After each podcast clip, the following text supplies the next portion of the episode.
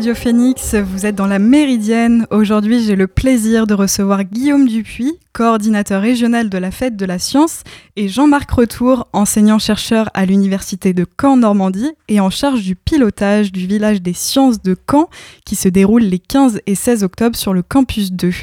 L'occasion de revenir sur la Fête de la Science, la 31e édition, qui a lieu du coup du, 10, du 7 au 17 octobre partout en France. En Normandie, de nombreuses animations sont prévues dans le but de permettre à toutes et à tous de découvrir les univers de la science et de rencontrer celles et ceux qui œuvrent pour elle au quotidien. Bonjour Guillaume. Bonjour. Bonjour Jean-Marc. Bonjour. Donc avant de parler de cet événement, on a le sentiment qu'avec la pandémie notamment, un mouvement de méfiance envers la science et envers les scientifiques s'est amplifié. Est-ce que ce genre d'événement comme la fête de la science pourrait permettre de renouer un lien avec le grand public? Alors, bah, c'est son objectif depuis, euh, depuis 31 ans, depuis qu'elle a été inventée par Hubert Curien. C'est vrai que depuis quelques, euh, allez, quelques mois, quelques années, on en sent encore plus le besoin parce qu'il y a beaucoup d'événements qui impactent notre société. Euh, il y a aussi beaucoup plus de, de, demandes de participation des citoyens, de, de plus s'engager. Et donc, il y a besoin que les chercheurs viennent apporter un éclairage sur notre société, sur les, les phénomènes, sur les mouvements en cours pour que les gens puissent pleinement jouer leur rôle. Oui, il y a une demande de la part des collègues de justement aller à la rencontre du public, d'expliquer ce qui se fait dans les laboratoires, voire d'aller visiter les laboratoires. Alors Guillaume, la, fête de la science en Normandie est co-coordonnée par le Dôme et Science Action, avec le soutien de l'État, de la région Normandie et de nombreux partenaires. Vous travaillez vous-même au Dôme, au Dôme pardon. Euh, tout d'abord, pour celles et ceux qui ne connaîtraient pas, pouvez-vous nous éclairer sur cette structure? Eh ben, le Dôme, c'est le centre de sciences de Caen Normandie. Euh, L'idée, c'est d'un peu d'y faire euh, bah, la fête de la science toute l'année. Euh, donc, ce soit un lieu de rencontre entre les, acteurs, les actrices de la recherche. Donc, beaucoup d'équipes de, de, recherche de l'université de Caen notamment. Et puis, tous les acteurs de la société, donc le grand public, forcément, les étudiants, les scolaires, beaucoup de, de, public aussi en réinsertion professionnelle, pour que tous ces gens-là se mettent à réfléchir ensemble à des sujets. Euh, et échanger au maximum. Est-ce qu'il y a des, des, ateliers, des choses qu'on peut faire au Dôme par Alors, exemple Oui, on a un programme tout au long de la semaine. On a des ateliers, on a des clubs, on a des initiations, notamment autour d'un atelier de fabrication numérique euh, qui est au deuxième étage du bâtiment. Euh, on a aussi beaucoup de conférences, de rencontres euh, et puis des festivals comme la Fête de la Science euh, qu'on organise pour rendre tout ça le plus accessible possible à tout le monde. Alors pour rappel aussi, le, le Dôme est situé donc sur la presqu'île derrière le cargo. C'est le, voilà. le, cargo qui est devant nous. Oui, le cargo. Alors, je l'évoquais à l'instant, donc en Normandie, plus de 350 animations seront menées par 500 structures dans 60 villes. À quoi devons-nous nous attendre pour cette édition de la Fête de la Science? Eh ben déjà une, une, édition qui est un petit peu dans un retour à la normale euh, après la pandémie. C'est vrai que l'édition 2021 devait être cette édition-là, et puis on a senti euh, encore une petite frilosité de la part des publics et de la part des, porteurs de projets. Euh, cette année, nous, on a senti au travers de l'appel à projet un engouement déjà. Les porteurs de projets sont, euh, sont tous de retour, notamment aussi les villages des sciences sont aussi tous de retour. donc voilà, une fête de la science comme on a pu la vivre en, en 2019, un retour à quelque chose qui plus, plus traditionnel qui, euh, qui nous rassure et qu'on a, auquel on a envie de participer. Euh, beaucoup d'opérations et puis euh, on va beaucoup se concentrer cette année aussi sur la thématique, euh, sur la thématique euh, du développement durable. Et est-ce qu'il y a, il y a des, des, animations, des ateliers, des débats qui Alors, sont prévus cette année, on a des conférences. Donc, on a, euh, pour zoomer, on a des conférences qu'on appelle vrai, faux, flou. Euh, c'est des conférences qui vont justement nous permettre de discuter avec les chercheurs pour faire le, euh, le point sur des sujets qui, qui font l'actualité. Donc, cette année, on va notamment parler le 7 octobre à Bernières-sur-Mer. On va parler de la question de la montée des eaux face au réchauffement climatique. Le 19 octobre au Dôme, on va parler de la sobriété énergétique, qui est un, un terme qui a fait son apparition là juste à la rentrée. Euh, il faut qu'on soit économe, il faut qu'on soit sobre, mais qu'est-ce que, qu'est-ce que ça veut dire? Qu'est-ce qu'il faut débrancher euh, pour y arriver? Euh, On va avoir beaucoup d'ateliers, donc on a des musées qui ouvrent leurs portes pour faire des ateliers. On va en avoir aussi beaucoup sur, sur le village des sciences. On avait des visites de laboratoires, des portes ouvertes d'entreprises innovantes aussi. Et puis on a quelques projections de films, on a des jeux dans des bibliothèques, des escape games organisés cette année par des laboratoires. Voilà une très grande diversité d'actions. Et du coup, on disait c'était la c'est la 31e édition. Euh, comment se sont passées pas toutes les précédentes années, mais ah, moi j'ai fait les premières. si j'étais né, mais les... j'ai fait les premières. les, les dernières, est-ce que ça avait suscité déjà de, de l'engouement Qu'est-ce que vous attendez pour, pour cette édition? Ah bah, ce retour de terrain, parce qu'en fait là ça fait deux éditions, l'édition de 2020 et l'édition 2021 sont des, des, éditions un peu hybrides où on avait découvert euh, comment on pouvait faire de la culture à distance, comment on pouvait remplacer euh, un atelier où on rencontrait directement un chercheur par une conférence diffusée en ligne, euh, par un chat, par ce genre de choses. Donc on avait beaucoup appris autour de, de ces événements. Euh, 2022, ça va être le retour à la vraie rencontre ou à la vraie discussion avec les chercheurs et les chercheuses on va pouvoir revenir au sein des labos, au sein des villages des sciences pour discuter directement avec les gens. Et ça, je pense que les, enfin, tout le monde en a beaucoup envie de, ce retour du, du contact humain dans le respect des normes sanitaires, Bien sûr. Et est-ce que tout le monde peut participer au, débat ou aux ateliers, par exemple, ou est-ce que certains euh, sont réservés à un public spécifique, comme les étudiants, les scolaires? Globalement, la fête de la science, c'est pour tout le monde. Après, effectivement, on développe des formats qui sont plus adaptés à certains publics pour que tout le monde y trouve un petit peu son, son intérêt et puis euh, euh, puisse bah, discuter dans, les, dans des bonnes conditions avec les porteurs de projets. donc, on a des formats tout public, les villages des sciences, des ateliers, des musées qui ouvrent leurs portes, ça c'est tout public. Pour les familles, euh, généralement les enfants, on conseille à partir de 5-7 ans.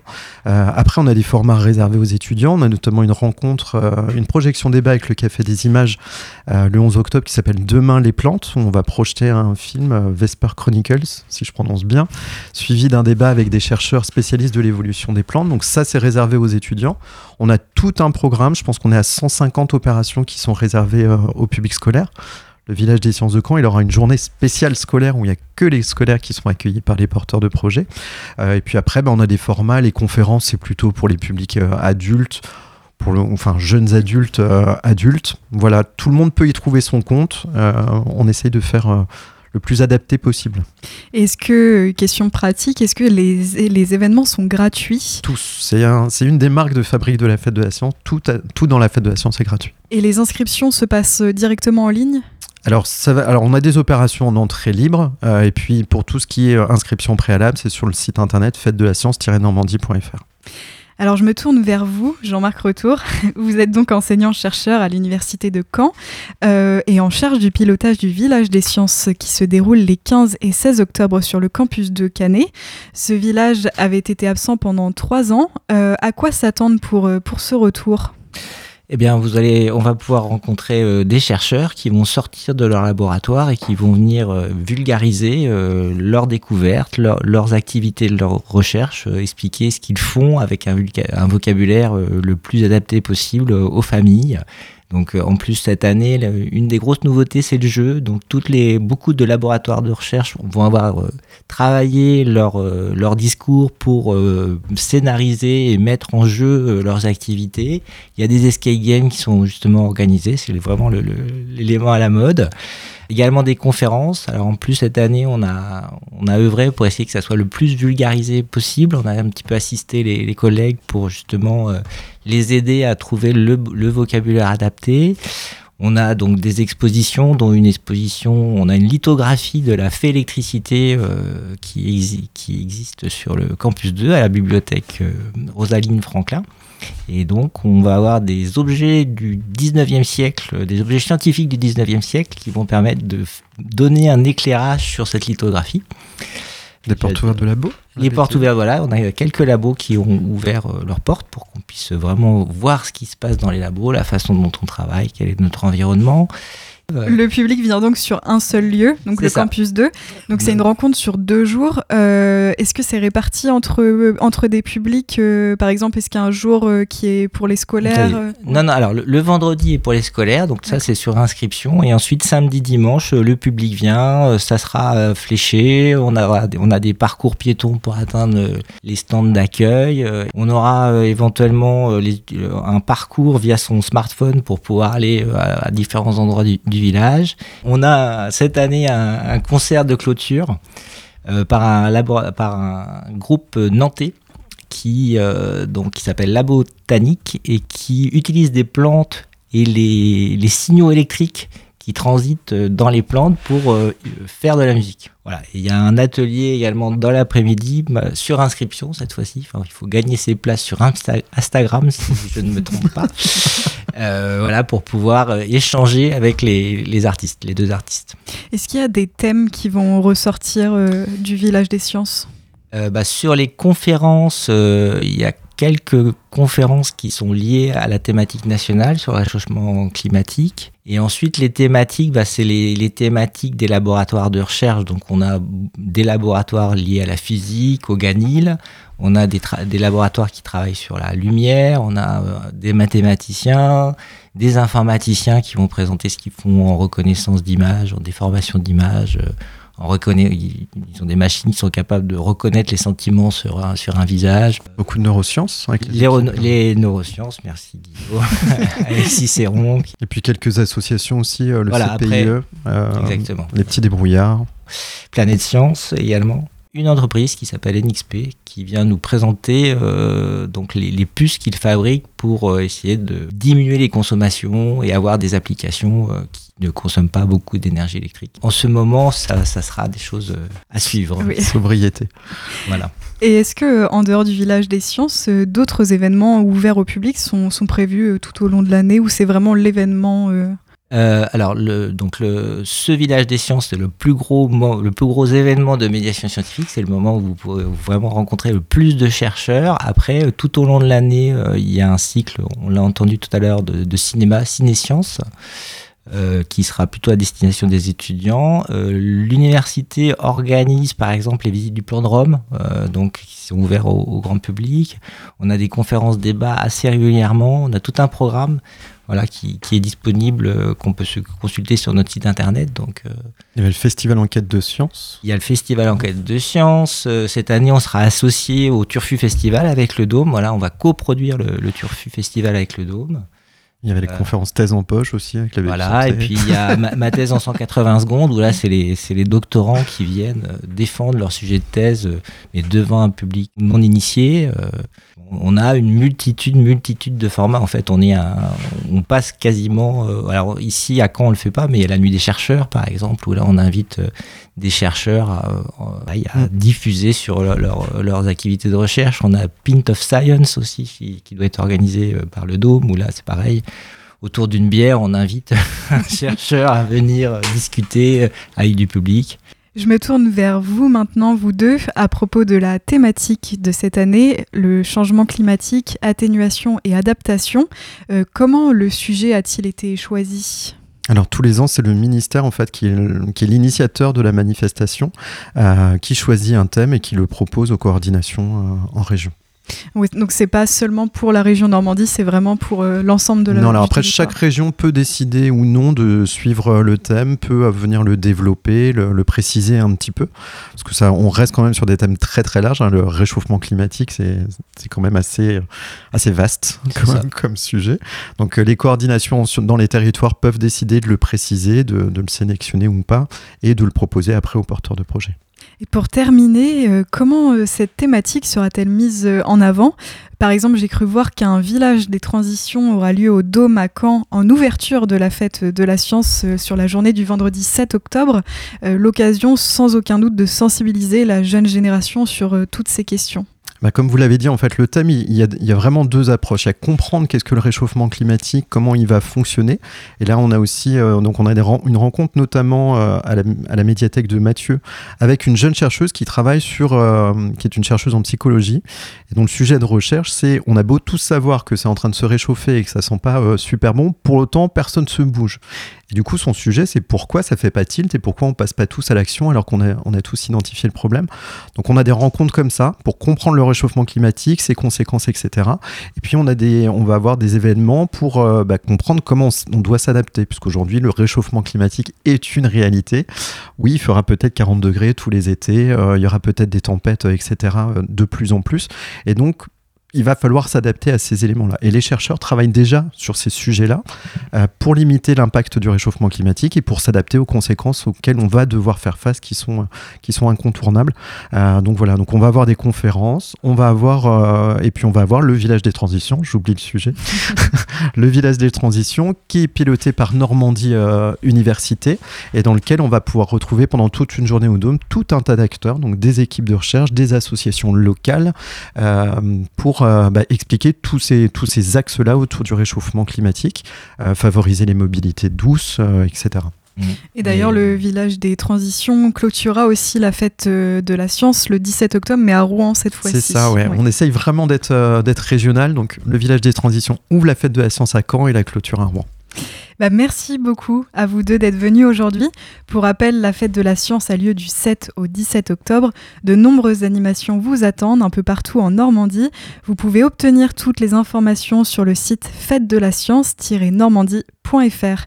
On se fait tout de suite une pause en musique avant de nous retrouver pour la deuxième partie de l'émission. Je vous laisse avec Gorillaz et son titre New Gold.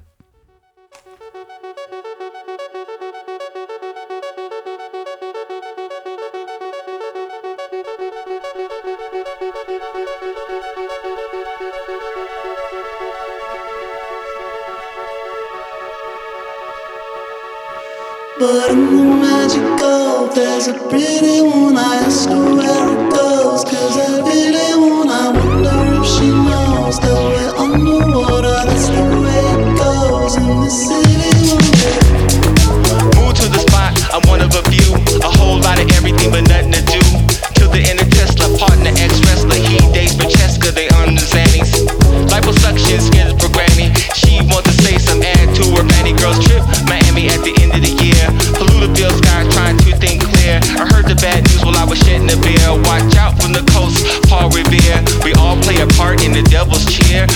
To the hills, cause the end is near.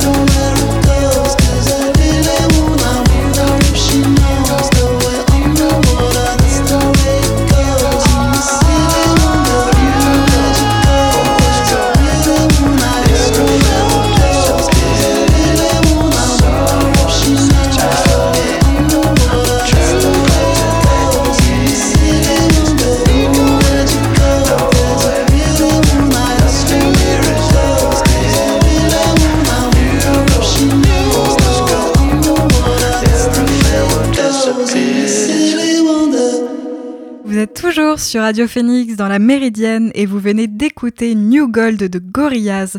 Dans cette deuxième partie d'émission, je vous propose une chronique science et tech pour rester dans le thème.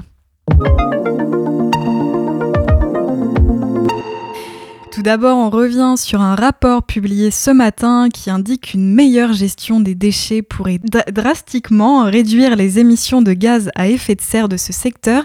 C'est un rapport de Global Alliance for Incinerators Alternative qui propose donc des alternatives aux incinérateurs.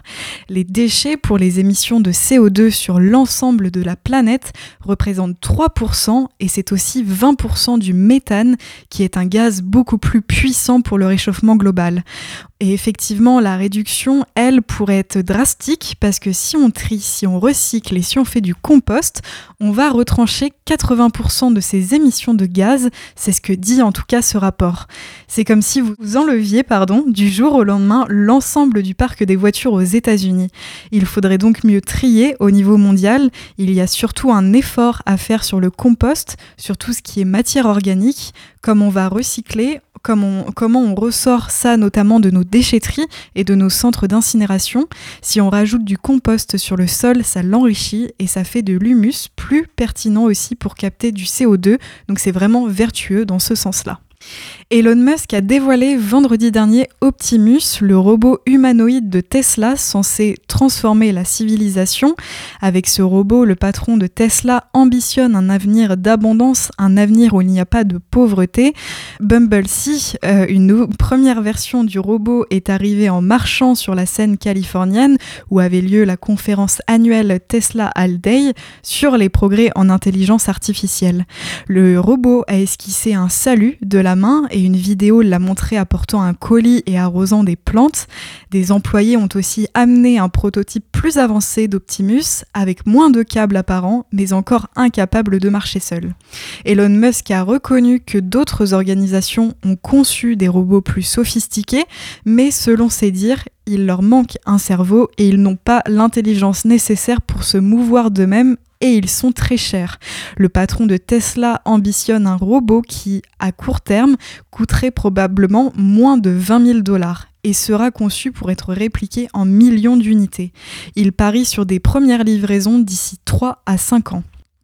Depuis l'annonce du robot humanoïde, Musk fait face aux sceptiques. Selon l'analyste Dan Eves de Wedbush Securities, il précise, je cite, que le marché est concentré sur l'amélioration des batteries, sur les capacités de production des nouvelles usines et sur la concurrence de tous les côtés pour les voitures électriques, mais pas sur les robots, robots humanoïdes. Le patron divise aussi sur les véhicules autonomes qu'il promet pour très bientôt depuis des années. Une agence californienne a ainsi porté plainte en août contre Tesla, l'accusant de mentir sur ses technologies.